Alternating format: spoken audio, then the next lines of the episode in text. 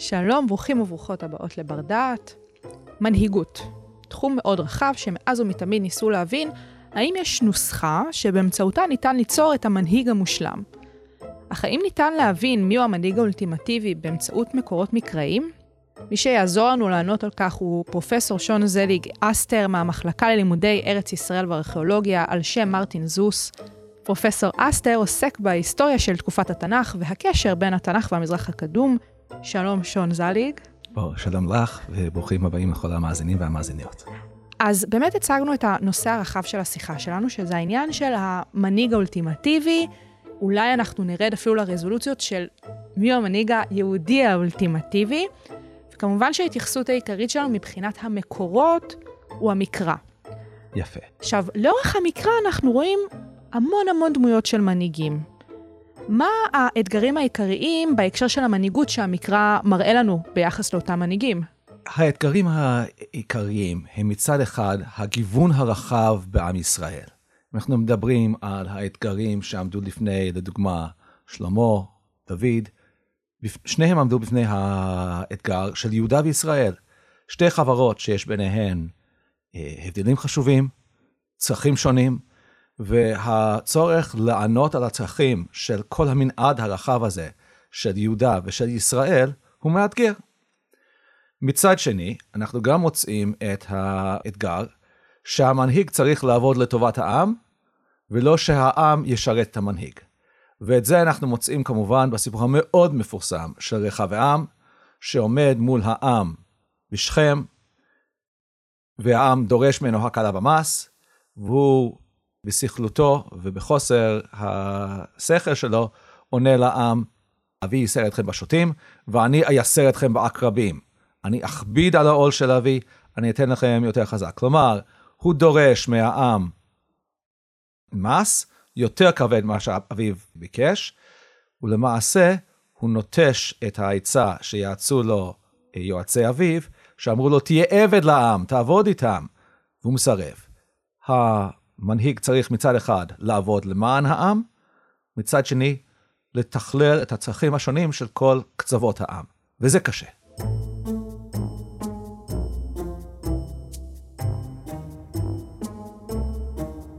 אתה הצגת חלק מהדילמות שחלק מהמנהיגים נתקלו בהם במהלך התקופה המקראית. אחד האתגרים הוא בהקשר לאימפריות השונות שחלשו על האזור של ארץ ישראל לאורך ההיסטוריה.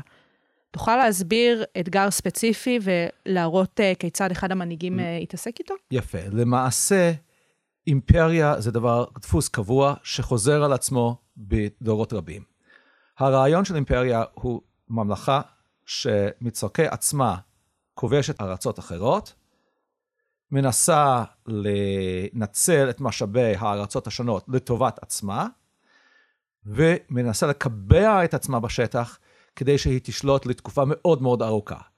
בניגוד לפלישות של שבטים שאנחנו מוצאים בתקופות מסוימות, אימפריה באה עם מנהל, עם תורת שלטון מסודרת, ודורשת ליישם את זה על כל הממלכות הכבושות, ודורשת שכל הארצות הכבושות ייכנעו לה. איזה אישור קו כזה בין כל העמים הנכבשים על ידי האימפריה. זה, יפה, זה מאוד מאוד דומה למה שאנחנו קוראים היום גלובליזציה. במובן הזה שכל העמים הנכבשים צריכים להכיר בריבונות של אותה אימפריה. עכשיו, אחת הדרכים שכל אימפריה משתמשת בהן כדי לנצל את העמים השונים, היא לקחת את האליטה של העם, ולנסות לגייר אותם, או לשכנע אותם לעבוד למענה. כלומר, במקום שהאליטה תעבוד למען העם שלה, האליטה תתחיל לעבוד למען האימפריה. ההכפפה הזאת של האליטה לאימפריה שנכנסת כרגע לאותו אזור. יפה, יפה. והדבר הזה הוא מאוד מאתגר, הוא מאוד מסוכן. כי ברגע שהעם מרגיש שהאליטה שלו כבר לא עובד לטובתו, העם מנתק קשר עם האליטה, והאליטה למעשה עוברת צד ומתנתקת מהעם, מהעם הפשוט. האתגר הזה שובר עמים. וככה האימפריות שוברות עמים. זאת תורת שלטון מסודרת.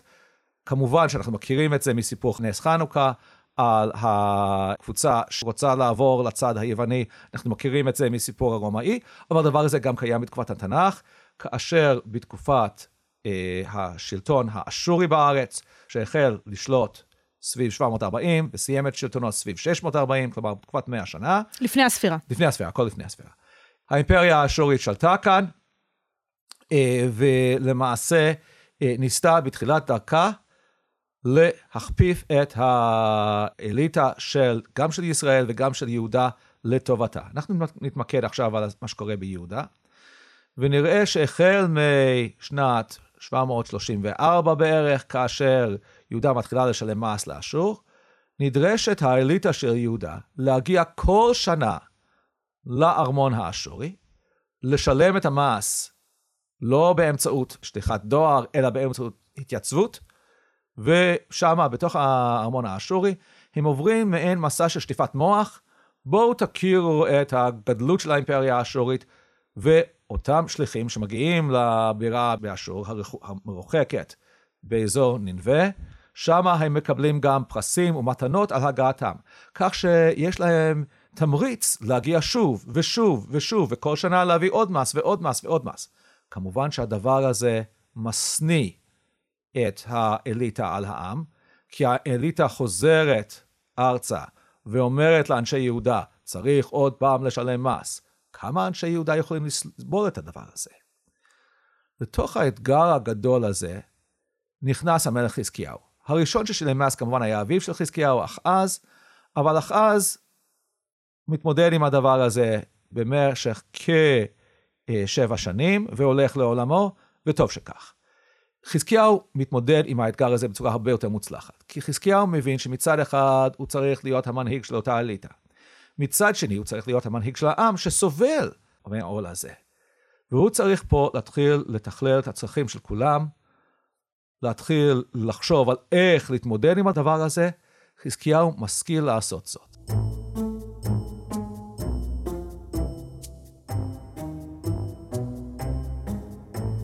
כפי שאתה מתאר, המלך חזקיהו ממש נכנס פה לתוך הוואקום שנוצר בין אותה אליטה שהגיעה פיזית לאשור ובין שאר העם שהיה זה ששילם ונשא את נטל המס.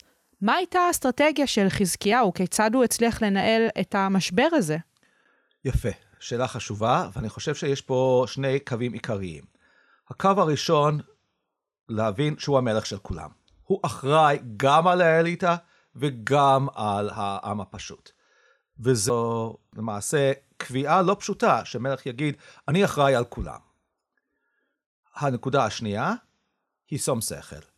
להתחיל לחשוב מהם האפשרויות, מהם המשאבים שעומדים לרשותי, איך אני יכול לקחת את המשאבים והיתרונות שיש לי, ולהתמודד עם האתגרים שהמצב מציב מולי. איך אני יכול לשחק את הקלפים שלי? לא להתלונן על הקלפים, אלא לשחק אותם נכון. למעשה זה מה שהוא עושה. הוא מבין שהאימפריה האשורית חווה עליות ומורדות. יש תקופות שבהן האימפריה בעוצמה, ואסור באותן תקופות למרוד, להפסיק לשלם מס. לשלם, להפסיק לשלם מס זה למרוד. יש מאידך תקופות שהאימפריה נמצאת במצב מסובך. ושם אולי, אם נעבוד בצורה מושכלת ונכונה, נוכל אולי למרוד. אז הוא הסתכל על המצב של האימפריה האשורית במבט גיאופוליטי רחב, ולאו דווקא במישור, ה... ברמת המיקרו, רק איך היחסים של ארץ ישראל והעם ביהודה עם האשורים. יפה, הוא באמת ידע היטב מה קורה, ואנחנו רואים את זה מהתמרון, ואנחנו רואים את זה גם מהכתובות האשוריות, המספרות עליו שהוא היה לא נכנע לאשור, שהאשורים באמת שנאו אותו. הם שנאו אותו כי הוא ידע לעבוד מולם. אחד הסיפורים המפורסמים עליו, זה הסיפור שהוא שולח שליחים למלך בבל. ומלך בבל שולח אליו שליחים. עכשיו, כל הסיפור הזה על המשלחת הבבלית שמגיעה לירושלים מראה שבאמת הוא היה בקשר, ועכשיו אנחנו יודעים על הקשרים האלה לא רק מהתנ"ך, מהסיפור התנ"כי. אלא ממקורות חיצוניים לתנ"ך. יפה, יפה. פה במקורות החיצוניים אנחנו מוצאים לדוגמה סיפור שאירע מעט לפני 712, והשנה חשובה ועוד שנייה נדבר מדוע. אה, מעט לפני 712, מלך אשדוד יוזם מרד. הוא מזמין למרד הזה כל המלכים מהאזור, כולל חזקיהו, וכולם יחד שולחים שליחים לפרעה במצרים, להביא לו אה, מס, ומבקשים תמיכה ממנו. ככה מופיע בכתובות האשוריות. עכשיו, הכתובות האשוריות לא נוקטות בדיוק באיזה שנה הדבר הזה אירע. בתוך הסיפור הארוך שקרה באשדוד, שהיה שם חילופי כמה וכמה מלכים, אנחנו מבינים שהסיפור הזה קרה שנה, לפחות שנתיים לפני 712. זאת אומרת, מתישהו ב-714.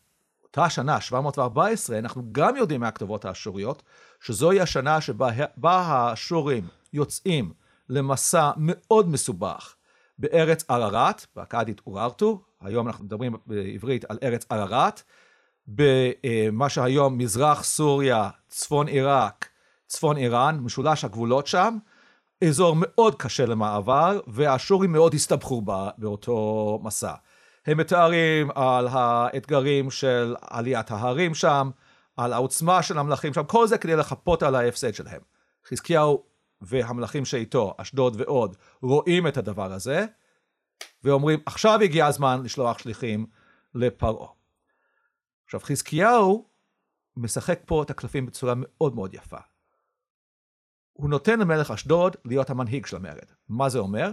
כאשר האשורים מבינים מה קורה, ומתעשתים על עצמם, ומבינים שהם צריכים גם לטפל באזור ארץ ישראל ולא רק באזור של ערערת, 712 מגיע, הם הורסים את אשדוד עד היסוד. זאת אומרת, החוכמה של חזקיהו בהקשר הזה זה להפנות את האצבע המאשימה והאחריות לפרוץ המרד לא אליו, אלא למלך אשדוד, כאשר הוא כן מאוד מדרבן אותו ולוקח חלק די פעיל במרד הזה. הוא לוקח חלק פעיל, הוא בין האנשים ששלחו את הדורון לפרעה, ובכל זאת הוא לא סופג את עיקר המכה, אשדוד סופגת את עיקר המכה, האשורים ממשיכים מאשדוד בערוץ של נחל האלה, מגיעים לעיר שאנחנו היום קוראים לה גת פלישתים, או שאז גם קראו לה גת, היא כבר לא הייתה פלישתית אז, היא כבר נכבשה על ידי חזקיהו, והאשורים מענישים אותה עיר, ואולי עוד ערים ביהודה,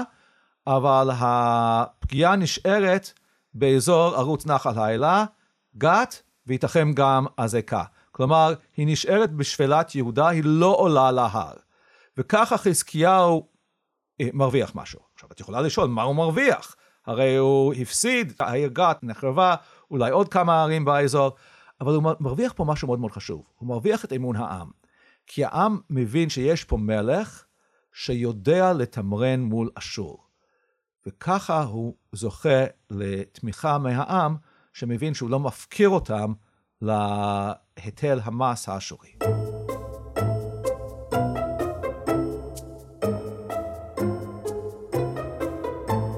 מעבר להרס של הערים שאתה תיארת, אנחנו יודעים שבמהלך השנים נהרסו ערים נוספות. זה לא קרה באותו המרד הזה? זה קרה מעט מאוחר יותר. המרד הראשון, 714, אה, פגיעה מינורית יחסית באזור אה, נחל האלה, אבל כעבור עשר שנים, ב-705, המלך האשורי נהרג בשדה הקרב, שוב באותו אזור של צפון עיראק, צפון איראן, שם בהרים, נהרג בשדה הקרב מול אויב שלא מוכר לנו, ושם בשדה הקרב גופתו נשארת. האשורים לא מצליחים אפילו לקחת את הגופה. הדבר הזה עושה הדים בכל האימפריה האשורית, ולמעשה כל הארצות שלחוף ים התיכון מורדות. אין ארץ אחת שממשיכה לשלם מס לאשור. זה המרד הגדול של 705-704. עכשיו הדבר הזה נותן הזדמנות פז לחזקיהו ליישם את מדיניותו. הוא פותח במרד יחד עם כולם. המרד הזה מצליח במשך שלוש שנים, וכעבור אה, שלוש שנים, בשנת 701, אנחנו מוצאים את עצמנו מול המסע החזק, האכזרי והנמרץ של המלך החדש סנחריב, שמגיע לאזור ומתחיל לכבוש לאורך חוף הים התיכון, הוא מגיע, לפי תיאוריו, לאזור בית דגון, עזור, בני ברק, יפו, כלומר לקמפוס של בר אילן. אנחנו הקמפוס היחיד בארץ ש... ועל אדמתו הייתה ממש מלחמה. על אדמתו כבש סנחריב, אה, והוא ממשיך מפה לכיבושים באזור לכיש. אנחנו עד היום רואים את הרמפה האדירה שהאשורים הקימו בלכיש. אנחנו יודעים על החורבן הטוטלי שחווה העיר לכיש. אנחנו יודעים על החורבן בשפלה, ובכל זאת, חזקיהו נשאר על כס מלכותו. זאת שאלה מאוד גדולה, כי אתה באמת מתאר פה גם שלוש שנים שבהן המרד נמשך, זאת אומרת שהוא לא הצליח להגיע להכרעה במהלכן, ולאחר מכן באמת את הגעתו של סנחריב לאזור, שמבצע כאן באמת הרס מאוד מאוד גדול. אז איך חזקיהו הצליח להישאר במלכותו? חזקיהו הבין בשלב מסוים שהוא יצטרך להתמודד עם הרס מסוים. והאשורים אה, מגיעים מכיוון אה, מישור החוף, ולמעשה כל הערים שבשפלה הנמוכה, מלכיש מערבה, אפשר אפילו להגיד מבית שמש מערבה, כל הערים האלה נהרסות. ואין לו דרך להציל אותם, והוא מבין את זה. מאידך, החוכמה היא לשחק את הקלפים שיש לך. יש לו את העניין שירושלים נמצאת באזור הררי. לא פשוט לאשורים לעלות עם עקבותיהם וציוד הלוחמה הכבדה אל ירושלים. הרי הם כבשו ערים באמצעות אלי מצור. צריך לסחוב את אלי המצור האלה ואת כל הציוד המתואר בכתובות סנחריב אל ההר. חזקיהו עושה איתם עסקה. אם תלכו הביתה, אני אשלח לכם מס מאוד כבד. 300 כיכר כסף, כמה מאות כיכרי אה, זהב וכן הלאה וכן הלאה. כלומר, הוא עושה איתם עסקה הוא דואג לעסקה הזאת, ונאמר בצורה מפורשת בכתובות האשוריות, שכל המס הזה, עם החיילים שחזקיהו שולח אליהם, עם הילדים והנשים שהוא שולח אליהם, עם האבנים היקרות, כל זה מגיע אחרי שסנחריב יצא וחזר לאשור. שום דבר לא מתקבל בארץ, אין מקדמה, תצא, תחזור הביתה, אז תקבל, וזו העסקה שחזקיהו עושה עם מלך אשור. הדבר הזה שוב, מצד אחד נותן לחזקיהו הפסד מסוים, יש ערים מאוד חשובות שנהרסות, מצד שני, העם לא מורד בחזקיהו, והאשורים אינם מנסים להחליף את חזקיהו. כל מלך אחר שמרד, הוחלף. חזקיהו, לא. מדוע? העם תומך.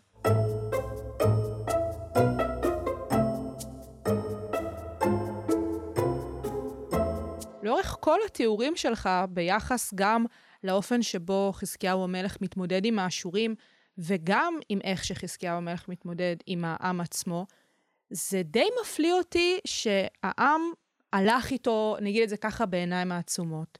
איך אפשר להצביע על הקשר הזה שבין חזקיהו לבין העם? כי אמרנו, העם עצמו מפוצל בין העניים, במרכאות, לבין האליטה. זה נשמע לי כמו משימה כמעט בלתי אפשרית. אז שוב, החוכמה כאן היא לדעת מה חשוב לכל אחד מהחלקים. חזקיהו מבין שהאליטה רוצה להמשיך את הקשרים עם אשור, מצד שני הוא משכנע אותם שיש גם את העם הפשוט, וצריך להתחשב בצרכים של העם הפשוט. חברים, אנחנו לא יכולים להמשיך לשלם את המס הזה, אנחנו צריכים להתמודד עם המצב הפוליטי המורכב. ופה חזקיהו אה, עושה מספר פעולות שמאפשרות לו אה, לשכנע את העם הפשוט שהוא מתכוון ברצינות. שהוא ח... באמת רוצה בטובתם. יפה. עכשיו, אחת הנקודות החשובות, הוא צופה למרחקים. הוא לא עובד מהיום להיום, הוא עובד עם תוכנית פעולה מסודרת של כמה שנים קדימה. כל ההכנות למרד של 704-705 נעשות לפחות שלוש, ארבע, וייתכן אפילו עשר שנים לפני המרד. כאשר יש אה, מרד נוסף במקביל, מה נכון, שדיברנו ותיארנו על המרד נכון, של 714. הוא מסיים מרד אחד, ומבין, אנחנו צריכים עכשיו להתכונן למרד הבא. אחת התוכניות זה מפעל קנקני למלך. מדובר בקנקני אגירה גדולים, עם חותמת למלך, ל"מ, ל"כ, שנמלאו ביין, בשמן, או במצרכים אחרים, כנראה רק ביין ושמן, אה, במספר תחנות מילוי, ביניהם חברון, סוחו, זיף ועוד. הקנקנים האלה נשלחים לכל מיני אה, מצודות ביהודה, כדי להיות מוכנות לעת מצור. ציוד. נכון, ציוד צבאי. הוא דואג לציוד צבאי, אה, לאספקה בהרבה מאוד מקומות, כאשר יש בחפירות יותר מ-300 קנקנים כאלה שנמצאו רק בלכיש. וזה המצבור הגדול ביותר של קנקנים, אבל בכל אחת מערי יהודה יש כמות מכובדת של קנקנים האלה שממשיכים לצוף ולעלות בחפירות ארכיאולוגיות שממשיכות להיות אה, מופעלות בכל אחת מערי יהודה. אילו עוד צעדים הוא נקט? הצעדים האחרים מוכרים לנו בעיקר מהחפירות בירושלים. אחת מהם היא החומה הרחבה שהוא בנה בירושלים כדי להגן על העיר אם יגיע מצור, ואנחנו רואים היום את החומה הזאת בעיר העתיקה בירושלים, אם נגיע לכיכר הרובע ונלך כמה צעדים צפונה, אנחנו נמצא שכבה מאוד מאוד גדולה של החומה הזאת אה, חשופה, והמפעל הגדול והמפורסם ביותר הוא מפעל המים של נקבת חזקיהו, שאנחנו יכולים היום, עד היום ללכת בה ולהתפעל ממנו. אני הייתי שם. מצוין. אני ממש הלכתי בפנים אחד... מספר פעמים, זה מרתק לראות. אני ממליץ לכל אחד ואחד לעשות את המסע הזה, אה, להגיע למפעל המים של חזקיהו וללכת בה, זה באמת אה, חוויה נהדרת. הדבר המרתק במפעל הזה של נקבת חזקיהו, הוא מי לוקח עליו את הקרדיט. הרי היום, כאשר אה, בונים כבישים, בדרך כלל הממשלה שמה שלט, הכביש נבנה על ידי... על ידי כך וכך, אי אלו חברות. פה בנקבת חזקיהו, הכתובת הידועה שמוצבת בנקודה שבה מגיעים לבריכה, מתארת את הפעילות לא של חזקיהו, אלא של העם.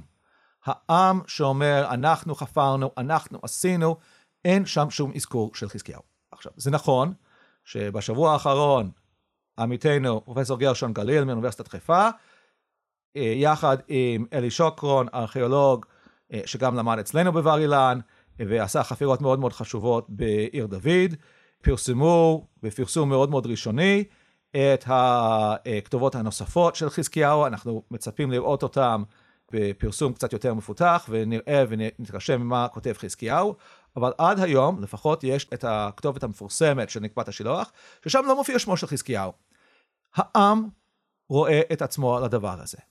ספר דברי הימים גם מתאר את העם כמשתף פעולה עם חזקיהו. אני קורא בדברי הימים ל"ב, כאשר סנחריב מגיע לירושלים והוא מבקש מערי יהודה להשתתף איתו ולעבור צעד לתמוך בו, מה עושה המלך חזקיהו? פסוק ג' ויבעץ עם שריו וגיבוריו לסתום את מימי העיינות אשר מחוץ לעיר ויעזרוהו ויקבצו עם רב ויסתמו את כל המעיינות ואת הנחל השוטף בתוך הארץ לאמור למה יבואו מלכי אשור ומצאו מים רבים. אני כאן מדגיש את הפעילות שזוהי פעילות של כל העם יחד ויקבצו כל העם העם משתף פעולה עם המלך, המלך איננו פועל לבד, המלך משתף פעולה עם העם. זו גישה אופיינית לדברי הימים, אבל כנראה נתמכת בעובדה הפשוטה שכתובת הנקבע היא כתובת שהעם כתב אותה ולא המלך. למה זה כל כך משנה? כי זה המקום היחיד במזרח הקדום שיש מפעל כזה מסובך שאין עליו כתובת מלכותית. המלך לא מתהדר בכתובת, המלך לא מתהדר במפעל, העם שותף למפעל, העם עובד יחד עם המלך. ומקבל את הקרדיט על כך. הוא מקבל עליו את, הוא מקבל את הקרדיט. והמלך לא רואה, התחלנו בעניין שהמלך צריך להראות את עצמו, לראות את עצמו כמשרת את העם, ולא שהעם יהיו עבדים למלך. וכאן אנחנו רואים את העם דואג לעצמו, והמלך מאפשר לעם לעבוד, המלך נותן את הקרדיט לעם, או מאפשר לעם לקחת את הקרדיט, המלך לא רואה את עצמו כשחקן יחיד. יש פה קבוצה שעובדת יחד, שמורכבת מהעם והמלך.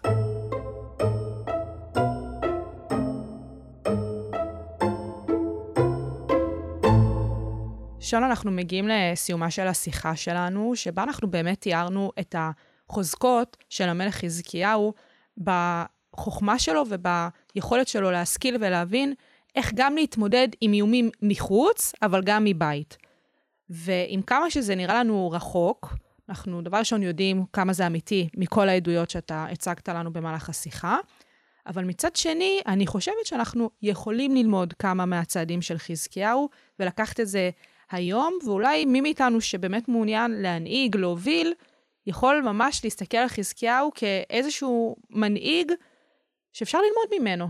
אני חושב שהנקודה הזאת חשובה ונכונה. היא גם ההסתכלות של ספר דברי הימים, שמציג את חזקיהו כמנהיג האולטימטיבי. לא אני המצאתי את זה, אלא דברי הימים.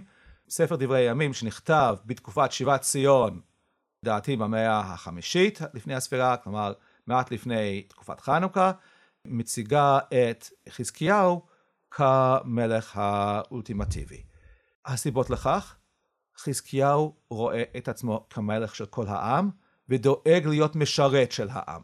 ברגע שמנהיג רואה את עצמו כמורם מעם, רואה את העם כמשרתים שלו, רואה את העם כעבדים שלו, המנהיג כבר לא יכול לתפקד כמנהיג מוצלח. וזה ככה בכל מקום בעולם.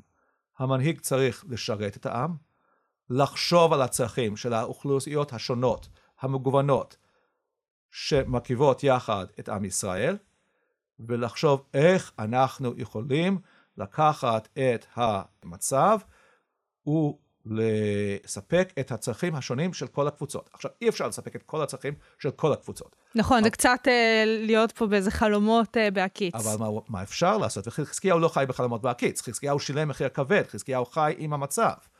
אבל חזקיהו מבין שאי אפשר לתת הכל לקבוצה אחת, אי אפשר לתת כלום לקבוצה אחרת, צריך לדאוג לצרכים של כל הקבוצות, צריך לתת לכולם את התחושה שמספקים את הצרכים של כולם, ולפעמים צריך לשלם מחירים כבדים כדי לזכות בהמשך אמון העם.